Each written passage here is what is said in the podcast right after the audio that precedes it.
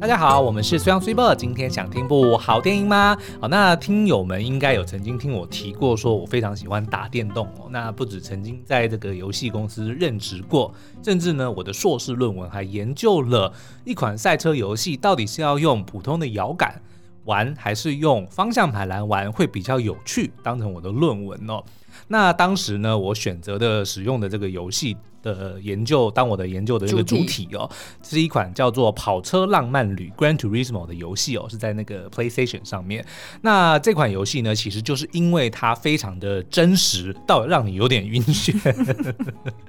没有啦，因为它跟很多的那个赛车游戏是有点有点不同的。它甚至呢是主打说它叫做 A Real Driving Simulator，是一个真实的、呃、模拟器啊，驾驶模拟器哦。它不以游戏自称哦。那虽然它是一个非常畅销的游戏啦，那但是就是因为呢，它不管是从画面啊，到这个物理引擎啊，到这个车款啊，到赛道啊，全部都是尽可能的去呃跟现实世界里面的车辆或者是赛道去呃模拟哦，所以的确有很多的这个玩家呃会认为说他们在玩这款这个跑车浪漫旅的时候，真的有点像是在开车的这个感受。哦、嗯，那也因为如此，它后来有出了很多官方的呃周边，比如说像那个方向盘，它都有一个所谓叫做 force feedback。就是呢，它会直接跟你游戏里面的物理引擎会给你呃相对应的回馈。比如说你在转的时候，比如说你可能转太快，你的那个刹车会锁死，那你整个方向盘也会锁死，它就会完全会有一模一样的情况 发生哦。那它真实到呢，有许多的这个赛车手。职业赛车手都认为说，他的呃所提供的这些资讯，或者说呃玩游戏的这个过程，跟实际开车的那个状况是很像的。嗯，甚至还有一些车队或车手会拿它来训练他们的车手，就是临场反应或者去熟悉赛道，因为它的赛道也是非常的真实哦。是对，那也因为如此呢，我们当我知道说哦，原来跑车浪漫旅要拍成电影的时候，其实我是非常的有点忧喜参半。喜的呢，就是诶、欸，这个是我非常熟悉的一个作品，然后也是我非常爱玩的一个作品哦，要翻拍成游戏，但是呢，也有不少 翻拍成电影，要翻拍成电影，一兴奋就会这个语无伦次。好，要要翻拍成电影哦，那但是呢，大家也知道，就是游戏电影化这件事情呢，通常不会有什么好结果。也不会啊，成功的案例很少。哦、嗯，就是像我们之前看过我很喜欢的那个什么呃《刺客教条》，就惨遭翻拍，嗯、就是一个其中一个案例。然后还有比如说什么《秘境探险》啊，哎、欸，可是最近《龙与地下城》就很厉害、啊、哦，《龙与地下城》，但是呢，它不是电玩，它是一个桌游，所以可能又有一点点不太一样啦。哎、哦。欸，那那个什么嘞，嗯、就是呃《马里欧兄弟》啊，《马里欧兄弟》我觉得就是一个很好的案例，还有那个 Sonic，就是音速小子，我觉得也不错，但是呢，就是不是这么容易成功。嗯那另外一个比较让我困扰的，或者说比较有点担心的是呢，跑车浪漫旅 Gran Turismo 它虽然是一个游戏，但它并没有故事，因为它就是一个模拟器。它基本上你就是扮演一个车手，然后呢，你一开始呃在跑完一些这个教学之后呢，他就会送你一台破车，然后你就要开始用那台破车去参加不同的比赛，去赚取游戏币，然后再去买新车，或者是说去考驾照，然后跑完之后呢，诶，他会送你一台新车等等的，所以他其实并没有一个。故事，嗯，对，那也就是说，当要翻拍成电影的时候，我就在想说，那他要拍什么？嗯、后来我才发现呢，原来他是要拍一个有关于这个游戏的真实故事。就是说呢，这个呃，Gran Turismo 呃的这个游戏呢，他曾经跟一个电视公司合作，然后呢，Sony 跟你上就是那个车厂是后面的金主哦，嗯、他们就打造了一个叫做 Gran Turismo Academy，就是跑车浪漫女学院的一个东西。要干嘛呢？他召集世界上最会玩这个跑车浪漫旅的玩家，把他们找到现实世界里面，训练他们成为真正的赛车手，然后要把他们放进真正的赛车里面去，现实世界里面。赛车，嗯，就这件事情真的有发生过，所以呢，这次的电影呢，就是要讲，呃，当年曾经赢过这个比赛的一个人，他叫做 Young Mardenborough，他是英国的一个玩家转成赛车手，他的崛起过程，他是怎么样从原本一个被爸爸一天到晚骂的一个就是在家打电动的小屁孩，如何成为一个真实世界的职业赛车手，然后还赢得了世界上非常有名的这个利曼二十四小时耐力赛的。第三名的这个过程。哎、欸，好像很多品牌都有办这种大赛、这种活动，要啊。然后，然后反而就是不仅是可以哎、欸、炒一波这种 PR 的热潮，嗯，然后也会让大家注意到说，哦，那这个品牌或者这个产品的精神是什么？对。然后更重要的是，哎、欸，他们又可以顺带产出一个内容，就是不管它是实境秀还是纯粹的是一个实体比赛，嗯，它至少就是有一个就是同样的一个内容，然后可以再推播出去。对，那这个电影呢，他当初讲的时候，就当初想到这个 idea 的人呢，他就在那个 pitch 的会议上面讲说，大家其实好像已经慢慢的失去了对于开车的这个热情哦，很多人就会为了说哦，比如说我可以叫个 Uber，或者说我就是呃搭什么交通运输，就变成说开车只是为了从 A 点到 B 点，就已经有点忘记了说，哎、oh.，其实开车的过程是非常的刺激或者很值得享受的、哦嗯。那他说，那你如果大家都已经不太在乎开车的过程，那就更不在乎开什么车了嘛。是，所以那如果对于车商，你想要销量，你想要卖你的车子来说，你当然就是要让这些呃买车或者说这些开车的人重新拾回开车的热情。嗯、那说那怎么做呢？当然就是有一批这个全球，据他来说有五千万的玩家，嗯，应该是差不多有这个数字哦，嗯、就是是这个跑车浪漫旅系列的玩家们。嗯他们其实都很热衷于开车，的确是像我在玩那个时候，我可以花几个小时去跑一场比赛，甚至是我玩完一款游戏可能会跑几百个小时，都是花都是花在玩就是开车的这个过程。那如果真的我能够把这个热情转移到现实世界里面，其实我会乐于这么做。那但是你要去怎么做到这件事情，他就想说，那我们何不如就把虚拟世界很爱开车的这群人，把它带到这个真实世界，一来展现说，哎，我们的这个车真的是让你开起来很爽很过瘾；二来呢，也是让大家知道说，哎，其实有梦去追逐是一件很美的事情。然后我们你上是在后面促使这件事情成真的这个车、哦、车厂。哎，可是你知道吗？我在观影的过程中就一直忍不住怀疑说，那他们就是每一次出赛的时候开的车。嗯难道真的都是你上的车吗？呃，如果你是你上的车队，当然就是你上的车，对，哦哦，这个是必要的啦。哦，并不能说我挂你上的车队，然后但是我开的是别的、哦。没有，但是的确也也有这样子的情况，就是看你的车队是怎么、嗯，因为有些车队它不一定是。产车的人，对对不对？他车队可能是比如说某个，像比如说可能金银行或者什么，他会赞助一个车队。是、嗯，那这个车队呢，他也许就会有不同厂牌的车，有兰博基尼啊、嗯，有什么也会有你上的车。那但是如果是你上 sponsor 的 的的车队，那应该他就不好意思去开 Toyota 的车。对，我就我就是一直在想这件事，但是又不太确定。对，因为还是就不是每一家呃公司都有铲车嘛，对不对？但是因为参加赛事的确是帮自己这个品牌提升知名度的。一个非常好的一个方式，哦、当然也是证明自己车子的性能等等。对对，但是如果就是是车厂去拥有车队，那通常车队的车就是他们自己的车，哦、因为目的就是要凸显说我们家的车很厉害嘛。所以之前还有另外一部电影叫做《赛道狂人》，对，就是在讲福特跟法拉利之间的这个竞争。那他们呢，可想而知，就一定得要用自家的车款，嗯、才能够凸显说，哎，我们家的车比较厉害嘛。是是是是是，好、嗯、了解。好，那这个电影呢，呃，Sweetboy 跟我一起去看的，那我当然是非。非常的享受啦，然后呢，我也认为他的这个还原，或者说他把游戏跟电影的这个结合呢，是。那拿捏的恰到好处，它有很多地方有一些小巧思，比如说呢，一开始就咚，那就是我每次 我有 我在选项刚开始的时候就出现那个音效咚，就是它电电影一开始就就是出现 logo 之后就有一个好像登入的声音，对，我就忍不住忍不住就笑了。然后那个声音其实我也认得，因为一天到晚会听见。是，好，那这部导演的这个呃这部电影的导演呢叫做 Neil Blomkamp，那你应该。觉得呃，听到他的名字，你可能不是这么的熟悉，嗯、但是作品你一定都看过，嗯、或至少听过。而且是我们都很期待都要有续作的作品。对，像是《第九禁区》嗯、《极乐世界》或是《成人世界》哦，这些电影呢都是用了非常令人赞叹的电脑特效，还有动作场景哦，但是呢，它又对人性有蛮深的探讨。所以这一次的这个跑车浪漫女呢，她也发挥了这个专长哦，在很多的这个场景，的确会让你觉得说，哇，这实在是太精彩了。就你知道我在看的过程中啊，因为原先我并不知道他的真实故事到底是怎么样，对，就是这个人他的背后的故事是什么？是什么我我反正我就直接先看电影了。然后呢，他在过程中就有很多那种呃，他在就是模拟器上面开、嗯、开着这个电玩，对，然后但是呢，就咚咚咚咚咚咚咚，对，就出现一台，突然哎，身上就就变到一台真的车里，对，就长出来就是一台真的车，嗯、然后或者是呢，他后来就是参加竞赛了，然后他。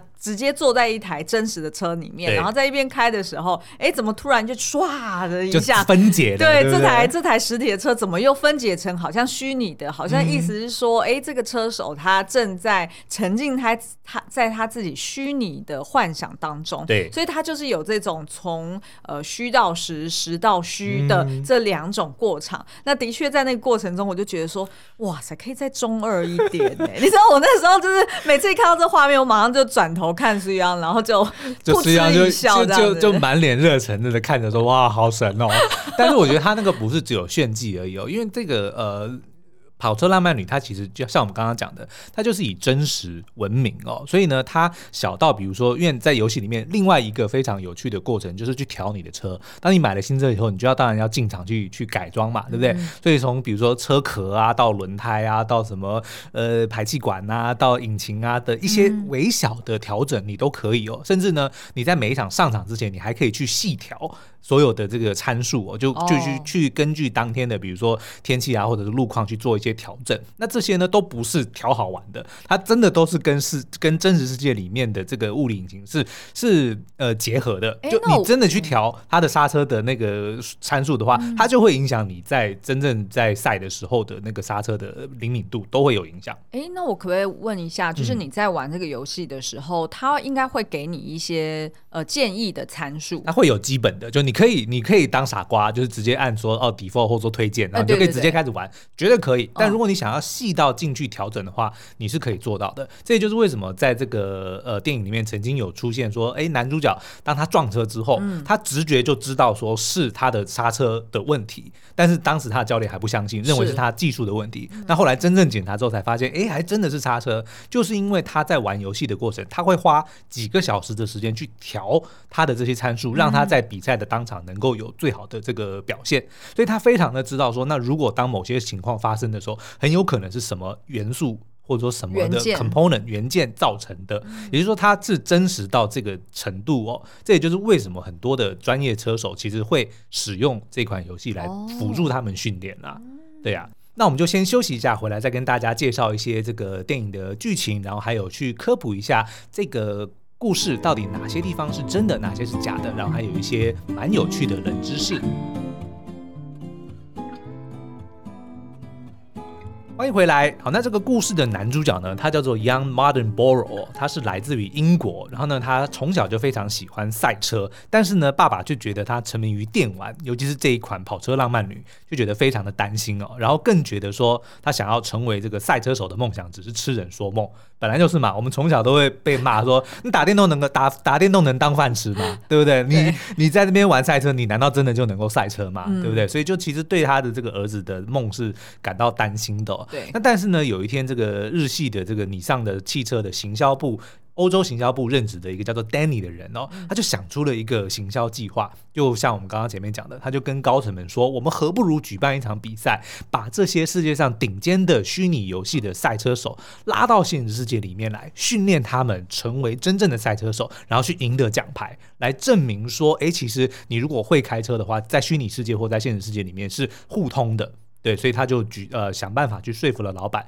也找了一个传奇的退休的车手哦，叫做 Jack Salter 来当他们的总教练。嗯、那所以电影的前半呢，就是在讲这个 Young 他是如何脱颖而出，成为了这个计划里面的培训员，然后呃脱颖而出赢得之后呢，参加了这个实际的比赛。嗯、那呃下半则在讲说，那他就是成为了职业车手之后呢，四处去环游比赛，试图去赢得奖牌或者说赢得执照的这个过程啊。嗯。哎，我我在看那个，就是呃，这这个行销主任，嗯，他是 Orlando Bloom，对对。然后呢，我就一直想到那个，那叫什么？Luke Evans，对，他们两个越来越像，怎么会长那么像呢？就可能一方面是本身的那个五官呃，就比较锐利一点，就长得很像了。嗯、对，然后他又都留这种有点卷卷油油的长发，对对对对。然后我就一直觉得说他是故意在学他的演法嘛，就有一点激动，然后有一点就是讲话比较用力一点。我觉得他可能就是属于就是英国的某某一型的人哦，那可能在到了一定年纪之后，就比如说发际线就变这样了，发际线开始往后退，然后稍微变得比较瘦一点，再加上一些这个年纪的沧桑，其实大概就会变成这个样子。他们两个真的长得超像的，超像的。我有一度以为，我一开始说实在，他刚露面的时候，我想说，你以为是他演吗？对，因为我的印象对 Orlando Bloom 的印象还是停留在那个魔界的 Legolas，对，就是很俊美的。啊，对对。然后我就想说，不是 Orlando Bloom 吗？为什么找 Luke Evans 来演？就两个当然都是大帅哥，然后其实。Orlando Bloom 老的非常的好，就他的那个型是老帅的中年大叔的那、嗯、那个方向，只是我一下没有转过来，我想说怎么会找 Luke Evans 来演？超像是好，那这个另外呢，演 Jack Salter 就是他们的教练的呢，就是在《怪奇物语》里面里面饰演那个警长的 David Harbour，所以大家在看到他的时候也会觉得，哎，这个演员非常的熟悉哦。嗯、那在里面他就是演一个有点嗯，曾经红极一时，那但是呢，后来就是因为某些事件，然后就导致他就放弃了赛车手的梦想，就辗转沦为一个车队里面的技师啦。对，那但是因为他还是觉得他心中一团佛 没有被浇熄，然后也受不了被人家就是当成冷落在旁边，冷落在旁边。所以当这个呃 Orlando Bloom 找他说：“哎，我有一个这个计划的时候呢，他就加入了，然后也就辗转成为了男主角的导师啦。”对，然后一直看到这边呢，我就我一直觉得说：“天哪，这部片实在也太套路了吧！” 我记得我们从一开始看看到这里，就是他在去组队啊，然后去呃找这些小朋友们来做。呃，竞赛啊，嗯、就一直到这边都觉得说，就我一直不断的就是会瞄你，是，然后两个人就一直对看，然后就噗嗤一笑。就纯以剧情来说，的确是非常的，就非常符合公式。对，对对对。那但是呢，这个为什么是这样？我告诉你哦，因为其实 GT Academy 就是 GT 学院呢，其实当初呢是一个电视实境秀来的。嗯，对，它并不是一个，也不能说它不是一个行销计划，不是只是一个纯竞赛，它不是你上的这个 要怎么讲？它也是你上的。行销 公关去提出的呃，行销主管。啊、呃，对，但是它当初的形式其实是一个实景秀，嗯，对，然后呢，当初其实就是呃，为了要就是有点噱头啦，就说那到底很会打电动的人在现实世界里有没有机会变成真正的这个赛车手，作为一个一个卖点哦，是，然后呢，就陆续举办了非常多届。那其实这个男主角在呃，Young，他在这个电影里面讲说他是第一届的赢家，但其实并不是，他是第三届的赢家，在他之前其实已经有两个人参加。过这个比赛，然后也脱颖而出，成为真正的赛车手。他其实就是每年办一届。呃，不是，他二零零八年第一次，然后零九年有一次，但中间好像停了一届，然后后来才一一年才回到，才才让这个样来参加。哦，对，哎，好像在那个年代，就是零八年左右，嗯、好像有非常多的实境秀。哎，我印象中那个川普的那个什么，呃，谁是接班人，是不是也是差不多在那个时期？然后以前好像还有一个叫什么 Big Brother，是不是？Big Brother，然后是呃是是找什么样？找什么人？我记得也是接班人，类似类似这样的东西。而且你知道，我那时候就是看谁是接班人，然后我才下定决心说，我真的好想要就是做。品牌做经理人嘛，对，就觉得说好酷哦，这 就是他们那种闯关的过程啊，嗯、然后就是还要对大老板去做 presentation 啊，然后在现场还要想什么行销计划，或者是呃遇到什么样，就是他们还要去站第一线嘛，嗯、然后还会被刁，就是被那个伊凡卡，就是他、他女儿是主要的一个算是对 judge，然后他女儿就是很会讲，然后很会 showcase 他自己的、嗯、呃。就是不管是行销头脑或者他的那个专业程度，然后所以那时候看的时候就说就觉得说哇，你想要当他的对，好好想要成为他哦，但是后来就没有了。是好，那但是呢，也是因为是实境秀的这个主体哦，嗯、所以呢，你就能够看到非常多的套路，就像你讲的没有错啊。嗯、像他这个呃 GT Academy，它其实就有分四个阶段嘛。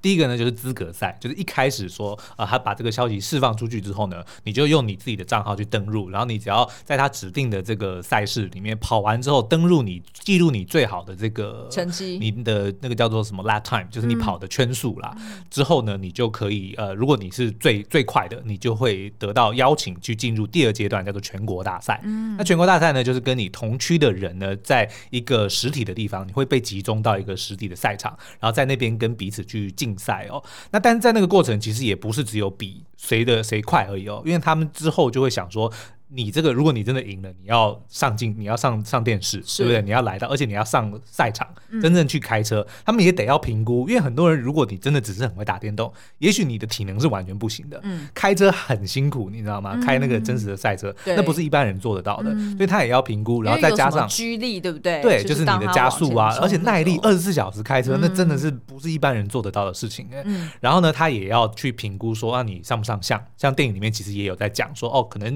明明另外一位选手比较有冠军相，好像在那个。镜头前面会比较侃侃而谈，对，比较受到媒体欢迎，比较受到观众欢迎，所以会比较倾向让他出现。这个其实都是真实有考量的，所以要找他们到现场来进行全国大赛的其中一个原因，也是要去筛选掉说，哦，有些人明显的就是没有办法去呃上节目，或者说成为真正的赛车手，就会直接把他删掉哦。但但是呢，还是会以实际比赛的这个成绩作为主要的决选啦，而且也会做一些体能还有心智心智的测试。嗯，那当你如果呃在全国国大战中，呃，脱颖而出的话呢，你就会被送到英国一个很有名的萤石赛道，叫做 Silverstone Circuit。那在这边呢，你就会经历一周的这个训练营哦，在电影里面其实也有类似的情况嘛，嗯，所以你就会跟来自全球的选手一起竞争训练，然后呢，就会由专业车手来担任评审，就像那个伊万卡一样，然后他们就会决定说，哦，谁能够呃成为最后的赢家。嗯，那这个训练营里面的比赛其实非常的多元哦，除了你要去真正去开不同的车款，然后在不同的这个呃情况之下去竞速之外呢，你还要去学什么格斗啊、三铁啊、生存游戏啊、笔试啊、面试等等。反正就是要确保说你能够真正变成一个赛车的明星的这些过程哦，嗯、而且也符合电视的需求嘛，是啊、对不对？然后再加上还有很有视觉娱乐效果、啊，对，然后再加上还有淘汰的这些过程哦，嗯、所以的确你讲说电影感觉很套路，就是因为它当初就是一个 一个电影电视节目的这个剧本嘛，对，对不对？那最后呢，其实有可能会不只有一位赢家哦，像呃头三年哦头两年是各出一位，但其实到样那一届就已经有两个赢家，就是。变成了真正的签约的车手哦。那到后面呢，其实还有曾经出现，比如说二零一三年到二零一四年，还每年产出五个。所以其实整个这个系这个计划，一直到后来好像二零一六年才停办哦。中间大概产出了二十几位专业的车手，那还有不少到现在都还是在这个职业的这个赛车圈里面活跃哦。所以其实这个计划可以说是相当的成功啦。嗯。那在这个毕业之后呢，你进入就会进入这个计划的最后一个 program 哦，就是所谓的车手培育哦，你就会跟你上签约，就成为真正他们这个旗下的这个赛车手，然后会进行长达数个月的训练跟实战。那这就是后来当这个样他就是被选入之后，就能够哎坐着头等舱，然后一天到晚飞到全世界各地去 实际参加比赛。因为其实你是需要得到呃这个所谓的执照。你才能够去真正上场比赛，就是进到那些国际赛事里面啊。所以他就说，你必须要在什么几场里面的排名多少，积分多少，然后你才能够得到所谓的 license。嗯，那这个 license 其实，在游戏里面也是有的，就是你必须要先去考到执照，然后你才能够参加某些比赛。哦，这些都是都是真的需要做到的哦。然后呢，你也会就是呃跟着你上原本的车队里面的专业车手去参加一些不同的赛事哦。那几乎每一位赛事呃那个签约的这赢出的这个选手呢，嗯、都会去参加电影里面非常重要的那个叫做利曼二十四小时耐力赛，哦、都基本上都会让他们去参加那场比赛。嗯、然后其实第一届的赢家他叫做 Lucas Ordenes，、嗯、他其实第一次赢就跑第二名哎。他的他的成绩其实比那个样还要厉害，哦、对，但是呢，就是而且原本其实当初在想这部电影的时候，剧组是以他作为原型的，通常应该是对，因为他真的是第一届嘛，对，然后他也的确他的表现也很出色，当初的他第一次上场比赛，我记得好像就赢第二名。就就直接上就已经站到那个讲台上面，嗯、不像我们的样，嗯、还要好几次。对，对，就是说他的确呃是比较成功的，嗯、但是后来样呢，他的职业生涯比较长，嗯、那甚至后来也到了这个日本去参加日本的职业车队，嗯、所以跟剧组来说是好像比较符合他们想要呈现的故事的一个感受，嗯、再加上还有家庭的这个。关系嘛，就他们家、嗯、家庭方面的这个剧情，其实也是比较呃适合翻拍成电影，所以最后才会选择用 Yang 当成这个电影的主角哦。嗯、但其实这个 program 真的是算是蛮成功，就也产出过很多很厉害的职业车手啦。嗯，哎、嗯，事实上，如果他这次 IP 成功的话，他是很有可能，也很有机会可以再拍续集，然后就可以去拍不同届的呃成功者。的故事，对啊，然后我觉得加一些不同的戏剧效果，是啊，或者是说让这个秀再重新复活，对不对？我相信如果有现在这么方便的这些串流平台，或者说这些呃观赏的方式，我相信这个节目如果再拍一次，或者说重新重启的话，应该会获得比当初更受欢迎的一些热度吧。嗯、老实说，我没有看过这个节目，嗯、我甚至之前我也不知道有这个节目，对，我也不知道。对，所以我觉得可能就是需要更多的推广。嗯、但如果电影真的很成功，我认为应该粉丝会敲完吧，嗯、对不对？搞不好那我也就我也去跑。跑跑看，我已经 Why 你 you never know，对不对？对啊，嗯，虽然我跑得很慢了。好，那另外这个电影里面，我还没还有发现一些蛮有趣的呃，你要讲那个 Kenny G 跟 Enya 吗？相信大家在对对电影里面呢，因为大家都知道赛车是非常呃高压高压，然后呢也是呃极具挑战性的一个运动哦，不管是体能或者是你的意志、你的耐力的的挑战都非常的艰苦哦，所以呢，的确。呃，选手们在上场之前，车手们在上场之前，都必须要想到方法，能够让自己冷静下来、舒压的一个方式哦。嗯、那我们的主角 Yang 呢，他就喜欢听 Kenny G 跟 Enya 的音乐哦。那可能年轻一点的听友们可能会不太知道 Kenny G 或者是 Enya 他们的这个特色在哪里，嗯、但是呢，像我们比如说，因为那个就是我们那个时代非常红的音乐家嘛，所以当那个 Kenny G 的萨克斯风一出来，其实你一下你就知道，你就可以听得出来，哦，这个就是 Kenny G，或者 Enya 的那个前奏，一下你就哦，这个是 Enya。对啊，因为在呃各大饭店早期的时候，那电梯里面放的都是 Kenny G 的啊，对，对不对？所以是超耳熟的啊，是，或者是。你到哪里，可能尤其尤其是大概九零年代的时候，嗯、就我们差不多高中国中的时候，真的到处都是恩雅的歌哦。对对，你知道我爸那时候有多迷恩雅吗？就是我们连去，我印象超深刻，我们连去士林夜市，然后在车上，我爸都一定要放恩雅的歌，嗯，然后就一边啃着那个叫什么。那叫什么 什么什么排骨啊？就药炖排骨，然后一边听 那个恩雅的歌，就是超冲突的。噔噔噔噔噔噔噔噔噔，Only time，我们只是 Only time。好，那但是这个呢？哎，还真的发生过，就是那个发生什么事情？就是这件事，就是男主角爱听 Kenny G 跟 Anya 的歌，是真实有的哦。因为呢，就是那个 Yang 就说，大概在拍摄的过程中呢，就有接到导演的电话，然后他就问说：“哎，呃，那个 Yang，你在上车的时候，你在？”比赛之前你都喜欢听什么音乐？他说 Kenny G 啊，我说 OK，然后呢，然后就直接用了。对，最后电影里面出现就是 Kenny G，然后他后来有解释说呢，因为他。就是非常喜欢 Kenny G 的歌，然后呢，也只是发现说他听 Kenny G 的歌都能够让他放松下来。嗯、然后 Anya 呢，只是他大概从六七岁的时候呢，就非常喜欢他的音乐哦，嗯、所以呢，的确他会利用这两个音乐家的这个音乐来帮助他冷静下来。嗯、那这个也变成电影里面一个非常有趣的 的一个桥段。为什么？因为这两个人的音乐呢，都是。适合比如说冥想，或者说适合这个像刚刚讲的背景音乐，很抒情、很舒压的的的音乐，跟一般认知像在 SPA 里面也会听到的，跟一般认知赛车，比如说你去玩跑车浪漫旅，它的那个配乐，或者一般你认为说，哎，对啊，赛车不是都是要跑那个非常热血奔腾，对重音啊、低音啊那种大炮型的那个音响的的声音才够热血嘛？对，哎，他就偏偏要播 这种很抒情、很放纵的音乐，但这个的确就是跟他的人设是一样的哦。哎，那你说是导演他自己在拍一拍，然后才想到这件事哦？我觉得问他，对，我觉得可能他就是在在选配乐的时候，然后就想说，怎么可以这么 free？哎，那为什么我们现在在讲音乐的时候，然后制作人就一直给我们打枪说啊，不行，这样子太贵啊，不行，那样子要重写啊，不行，怎样怎样，然后就觉得说，那为什么他可以随时想到，然后就去要到人家？人家是好莱坞的，我我相信不一定不是要到，那应该都是花花钱买的啦。对，好了 好。那另外呢，还有就是电影里面那两位非常重要的配角哦，一个就是这个行销主管，就是刚刚讲到 Orlando Bloom 的这个角色，嗯、其实呢，呃，并不真的存在，但是呢，有另外一位角色叫做 Darren Cox。那其实就是他的原型哦。那这个 Darren Cox 呢，当初就是你上欧洲的一个行销主管，然后也是他当初想出了这个 idea 之后，去跟日本的高层去 pitch，然后就。成辗转成立的这个 GT 学院哦，那但是呢，过程其实并没有电影拍的这么简单。他其实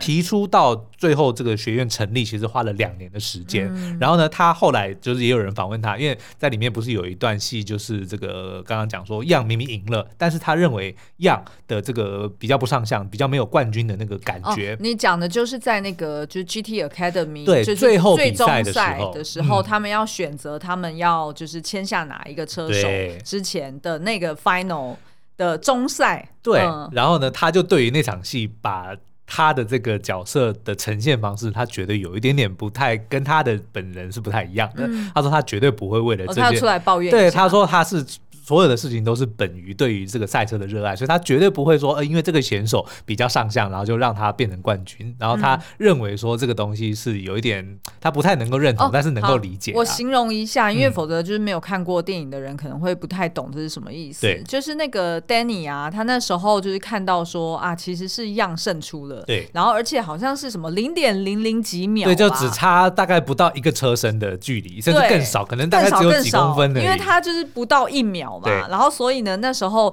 教练本来就讲说，哎，那我们就是要 announce，呃，这个 Young 已经获得冠军了。然后，但是呢，那时候 Orlando Bloom 的这个 Danny 呢，他就马上叫大家暂停，嗯、然后就讲说，你要不要思考一下，就是我们这个活动，我们举办这个 Academy 是为了什么？其实是为了要 promote 我们的品牌嘛。对然后，所以呢，我们要考量说，哎，我们选出来的这个人。他是不是真的能够代表我们这个品牌？他是不是真的够上相？然后是不是对呃，就是大众讲话的时候，诶，也可以搬得上台面？因为他们其实最怕的是什么？最怕的是让大家就是有刻板印象，说打电玩的都是 nerd，都是书呆子。然后你派一个书呆子出来，对对对，对对就对于他的品牌并没有、嗯、呃，就是好的这个加分。对，然后所以他就有一度认为说，其实呢，他们两个人只差不到一秒。嗯，那其实没差呀。然后所以这个 Danny 本来就提议说，那应该。要让另外一位比较上相的男生，可以赢得冠军。嗯、那其实那时候画面就停止，然后马上到下一幕呢，就是直接到赛场，然后就在赛场那边公告说：“哦，你赢了，对，是 Young 获得冠军。”然后其实我在那我看到那一段的时候，我就觉得说：“哈。”他这样子的剪接的方式其实有一点可惜，嗯、对，因为其实我们会知道说，Danny 这样子去呈现，当然就是为了戏剧效果嘛，因为就要让大家有一个观众有一个悬念，说啊，难道不是一样获得冠军吗？对啊，赢的人结果没办法变冠军，对，怎么可以亏待他呢？就是你可以营造一个悬念，对，然后但是没想到他这个悬念大概也是不到一秒的时间，然后马上就自己戛然而止，嗯，然后所以所以那时候其实就是我后来看完电影，我就跟。苏央讲说，如果是我简介的话，嗯、我一定不会把就是公告 Young 呃获得冠军这件事情放在那里，或者是说 Young 曾经被质疑过不应该赢得冠军这件事情，错应该要留到后面才揭露，对不对？没错没错，或许可以说、嗯、哦，Young 的确当时候就是直接被 announce 是冠军，嗯、但是呢，曾经被质疑，就是被这个你上的总公司的人质疑的这件事情，嗯、他 maybe 可以把这个段落剪在最剪在后面，比如说他曾经。因为车祸的关系，就怀疑过自己到底有没有这个，对，对有没有这个资格，然后，然后让 Young 可能间接知道、嗯、哦，曾经有发生过这件事，然后他就更加自我怀疑。我觉得那个戏剧效果才强。是，可是他放在那边的时候，你就他你就觉得说，那他也没有必要塞那个梗啊，对不对？对。然后，而且你看后来你又补充说明，就是这个 Danny 的原型。嗯呃，其实这个行销主管他就有出来抱怨说，哦、对对对对对，呃，就是我我我那个电影里面呈现的我根本不是如此的，我，我绝对不会这么官僚 然后我一定就是为了就是呃这个赛事好，然后一定是为了选手好，所以我不可能讲出这么 political 的这种话，嗯、对，然后我就觉得嗯。那这样子就是编导不是自打嘴巴吗？就等于是说他的戏剧效果也没做到，然后还被角色原型给掉，就觉得好像有点糗。不过这个编导其实也不是只有这件事情是遭到非议啊，对，因为这这个电影里面有一个非常重要的一场戏，就是一个那个车祸嘛，嗯，相信大家应该都印象很深刻。等等，你觉得车祸我们要在这一集就？讲吗？没有下一集了吧？还有下一集啊，好，好，那以下会讨论到，下会爆雷啦。对，因为这个是比较关键的一啊，但是也不算爆雷，因为真的有发生过。哎，等一下，可是，在预告里面有没有演？我不知道，我没看预告。你没有看预告，你就把讲稿写完了。我为什么要看预告？我电影都看完了。没有，你当然你在写讲稿的时候，你不用看一下说哦，预告有揭露哪些东西，然后你就决定说你哪些部分要放在后面嘛？因为这种改编是真人真事的，通常我就觉得说就没有什么防雷的必要性啊。好吧，还是我比较认真。OK，Anyway，反正以下会爆雷。对，所以如果想要保留观影乐趣的朋友，哎，那就先按暂停，暂暂停。好，我们就直接开始了哦。那电影里面呢，就有在讲说，在样在试着取得驾照的时候呢，就有一场戏，就是哎，他本来一切都觉得哇，开得非常的顺，然后现在已经第二名，马上就再再加把油门就可以直接拿到第一名的。就我们也都觉得说，什么叫做再加把油门？这 那叫什么？吹个油门，再吹个油门，加把劲儿，对，结合在一起。Anyway，反正呢，就是突然我们就发现说，他的车怎么起飞了？就真的就是头扬起来，然后就直的九十度这样子，直的这样子往前飞哦，往前对，然后结果呢还压死了旁边的一个观赛者，然后这件事情不止让样受伤，然后导致那个人死掉，就是观赛者死掉，还还对他的这个信心有非常大的打击，让他一度想要退出，就不再继续比赛了。那后来我们去查，这件事情还真的发生过，而且就是发生在样身上，就真的就在同一个赛道，他开的那一段路里面，他就飞起来了。但是比较不一样的是呢，然后也压死一个人。嗯，但是比较不一样的是，它发生的时间点并不是在他取得执照之前，而是在这个。电影结束之后的两年后，嗯，也就是他已经真正成为了这个职业赛手，然后已经赛过两年之后才发生的。所以呢，就是有蛮多的人就批评说，那他们改动这一个剧情的时间点，让它变成早期影响到他的这个英雄路程上面一个非常关键的剧情点，是在操弄观众的情绪，就有人去批评这件事情了。明白。那但是去询问这个样本人的时候，他认为说，因为这个是对他的生涯来说是一件非常重大的事情，如果不把它放进电影里面的话，他觉得好像有一点点，又好像少了些。对，就是他觉得有其必要要讲述这段过程。嗯、那我自己觉得，其实是如果你站在改编的角度，我认为是蛮好的。嗯，对，就是因为呢，对那个呃，你无论如何，当你。直接或者说间接造成一个人的死亡的时候，嗯、我相信那个对你的你的信心或者说对你这个职业的冲击一定一定非常的大，所以你是要如何去跨越这件事情，嗯、我觉得才是一个非常呃对所有人来说都是一个。会希望能够看到他呃的转变的那个剧情点哦，嗯、然后我觉得他放在这个地方，尤其是又是本人真的曾经发生过，嗯、因为如果今天不是他发生过的车祸，那我觉得你硬放进来有一点过分，嗯、是是是，对。但是如果就是样他自己发生过，然后也的确就是造成了别人的伤亡，然后自己本人他也认为说这个是他人生的转捩点，只是发生的时间不同，嗯、那我觉得就没有什么没有什么太大的问题存在啦。嗯而且好像是不是就是呃，写一个故事，如果主角是这个人，嗯、其实编剧或者是说他很难去顾及其他人的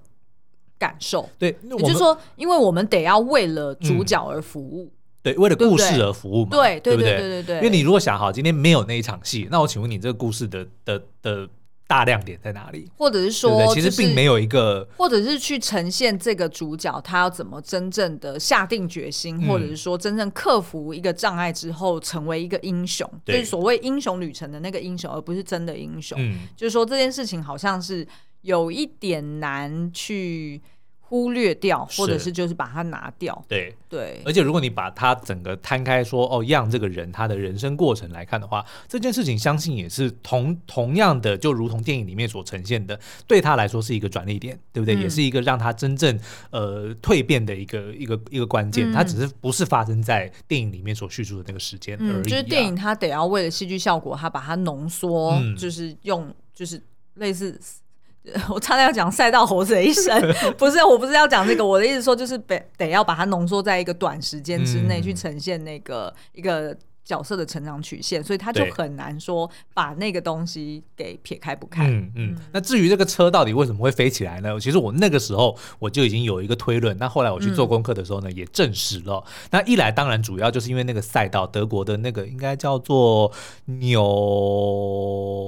柏林赛道哦，它本身呢就是有非常多高低起伏的这个小坡嘛。嗯、然后呢，加上它的那个风其实很大，所以呢，再加上那个 GT 三就他开的那个车的那个车型。呃，本身的设计的关系，的确在这个那个赛道的那一段路在开的时候呢，如果刚好遇到逆风的时候，是有可能会把车吹起来的。然后再加上电影里面那个他的教练 Jack 不是说后来就有点自责，说是我的错，我没有让你更早。就进维修站去加油，嗯，对，所以我那个时候就觉得说，那原因一定是因为他车子太轻，嗯，因为所以才会吹起来。对，所以他如果早点进来的话，他就会早点加油，那车身就会变得比较重，所以就吹不起来嘛，对不对？所以后来也证实，就他们自己做的调查，也是因为说当时样已经跑了第七圈了，就是油已经用的差不多了，所以导致车身变太轻，哦，然后再加上那个风跟加上那个波道的这些因素加总起来，才让他的车就这样飞起来，对。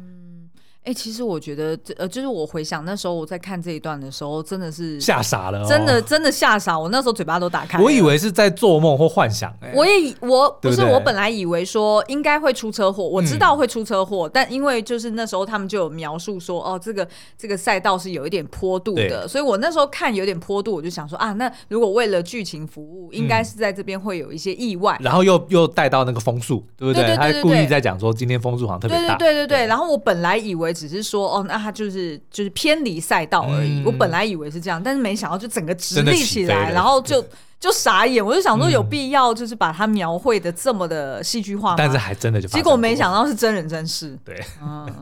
好，那所以以上呢就是我们对于这个跑车浪漫旅的这个粗浅的解析跟一些心得分享哦。那如果大家还想听我们聊更多的话呢，欢迎到这个 Apple Podcast 底下五星留言